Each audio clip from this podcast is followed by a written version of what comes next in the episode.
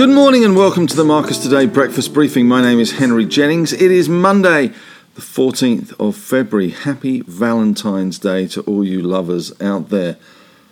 As usual, though, with all the information contained in this briefing, it is general advice only. So please do your own research. Contact your own financial advisor regarding any of the thoughts, ideas, or insights in this briefing. If you need to, you can always pause the slides here and read our disclaimer in full. And if you're listening on a podcast, you can head on over to the marcustoday.com.au website and you can sign up for a free 14 day trial if you're not yet a member. All right, well, we had another uh, woeful night, I guess you could say, in Wall Street and US trading on Friday. And what was upsetting the market this time was not worries about inflation, it was not worries about interest rate. It was more worries about Ukraine and the imminent Russian invasion, which security and intelligence services say uh, could happen at any time. But uh, certainly that was enough to disrupt US markets to a great extent. We had the Dow Jones down 1.43%. 504 points, 34,738. Nasdaq taking it even harder, down 2.78%, 394 points, 13,791, and the S&P 500 closed down 1.9% in the middle for diddle as usual down 85 points to 44.19 the VIX index as you can imagine in all this volatility is showing higher prices to hedge using CBOE option pricing up 14.4% 3 points to 27 and as a result of all this negativity in our market. Saturday morning saw our SPI futures down 33 or 0.46 of a pen percent, 70 75. So it looks as if we're going to be in for a bit of a sloppy opening today. In commodities, though, we saw Brent crude and the WTI price, the big winners, I guess, from all this posturing from Russia and the US over Ukraine. Brent crude was up $3.03, 94 44 and WTI up $3.22 93.10 up 3.58% gold also doing slightly better but nothing very dramatic up $4.70 up 0.26% 1842.10 I remember back in 1980 when the Russians went into Afghanistan gold had an absolute cracking run. It was up 8 to $800 an ounce Happy days. Iron ore, though, not doing quite so well, down 2.34%, $3.60 to 150.15. Other commodities on Friday, we had copper down 3.6%, nickel down 1.8, aluminium down 3.2, zinc down 1.8, lead down 0.5, and zinc, uh, rather tin, down 1.5% in international trade. As a result, BHP down 1.5% and Rio down 1.5% in US ADRs. Freeport McMoran down 2.5. Alcoa up 3.3. Did warn about a big global shortage in aluminium at the moment. Uh, Teck down uh, 0.06, nothing there at all. Anglo down half a percent. Glencore down 0.8. Vale down 1.7.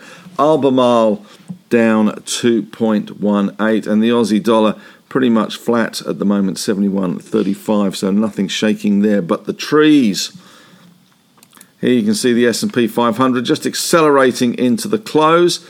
Obviously thoughts that the Ukrainian uh, invasion was imminent uh, meant that maybe there was uh, some worries that it would happen over the weekend, but it didn't happen over the weekend, at least not as yet. Of course, the weekend still continuing in US time, but uh, at the moment we certainly haven't seen any invasion of the Ukraine. So anyway, we'll see you. We'll see how that pans out. As far as uh, tech stocks go in the US, we had Apple down 2%, Meta down 3.7, Google down 3.1, Microsoft down 2.4, Amazon down 3.6. US banks eased as well. Bank of America the worst down 2.3. Block managing to avoid some of the sell-off down only 1% in US trade on Friday.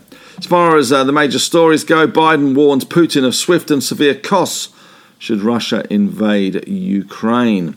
And the US National Security Advisor Sullivan reasserts Putin could strike essentially at any time. Don't forget, these were the same national security advisors that said the Taliban would take months to take the country.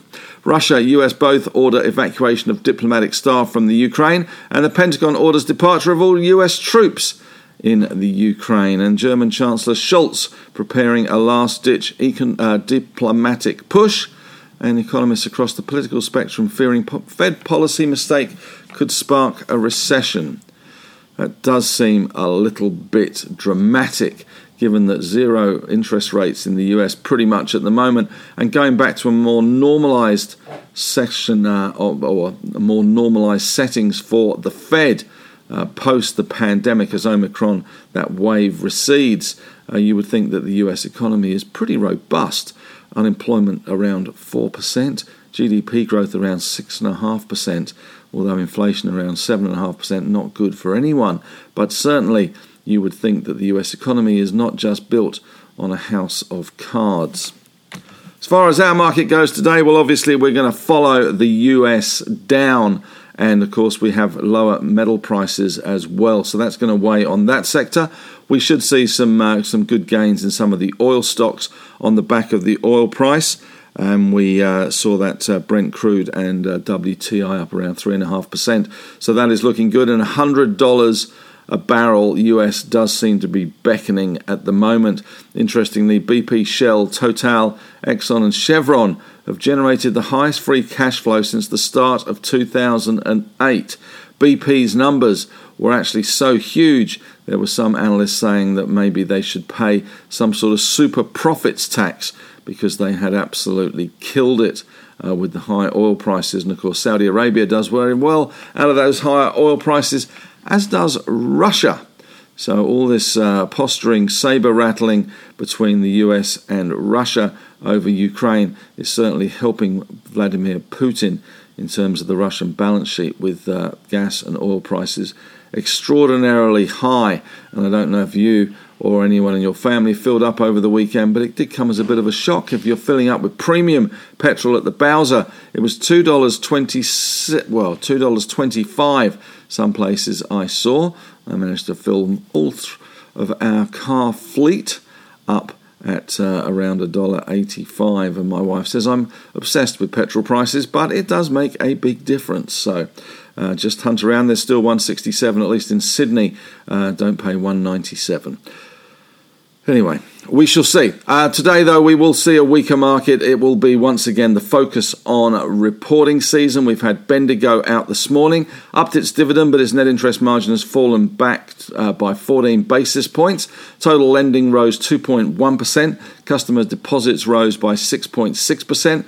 We've also got GPT coming out this morning. Uh, some newspaper articles that, suggesting that maybe GPT is a potential takeover target, or maybe the price may be a, little bit on the ritzy side. Some news this morning from Monadelphous has been awarded $400 million worth of new contracts, so that's good news there. And CSL has announced that they did com- complete their $750 million share purchase plan. That is a big, big share purchase plan. The price it went off at was the 2% discount to the volume weighted average price over a five day trading period, 253.57.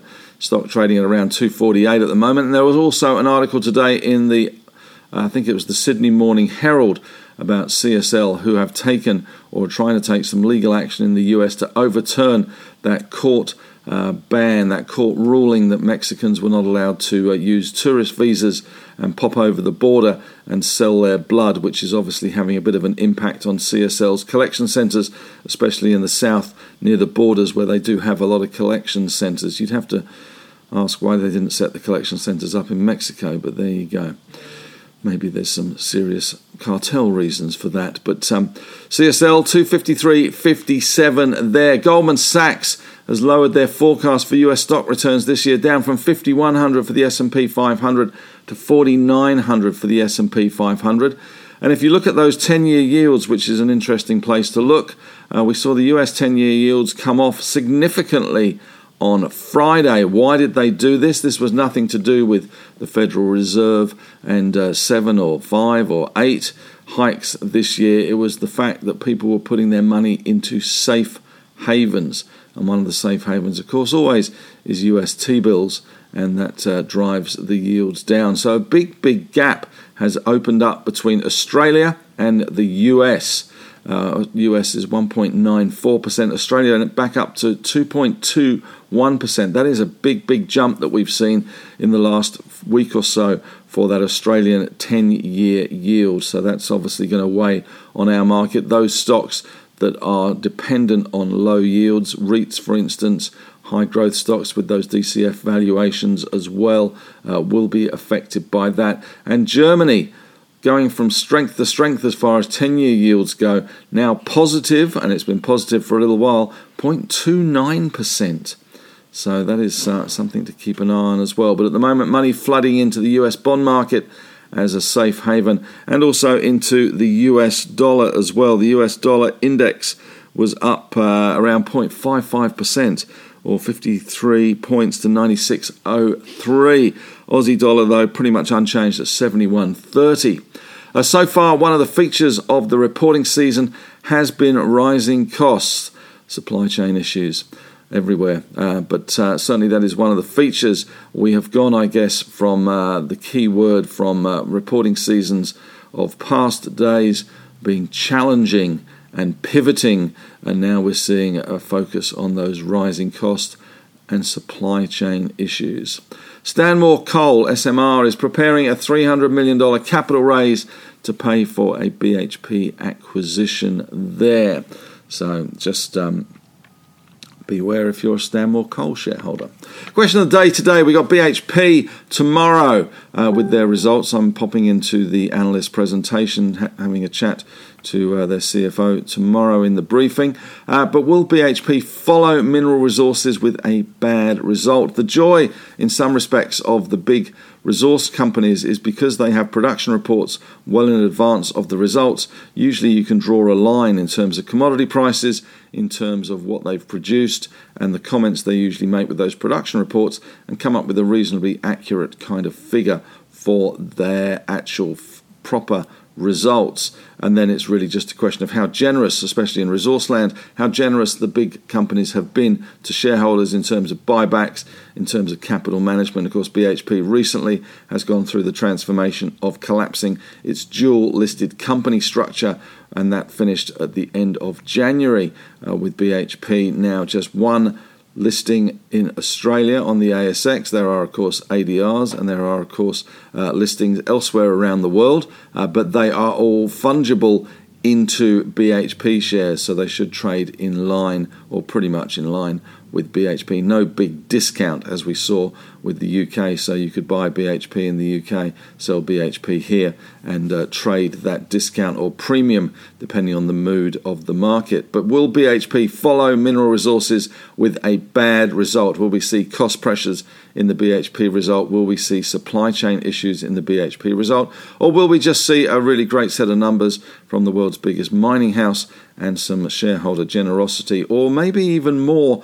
To come with that transformation plan that Mike Henry has put in place and is now working through.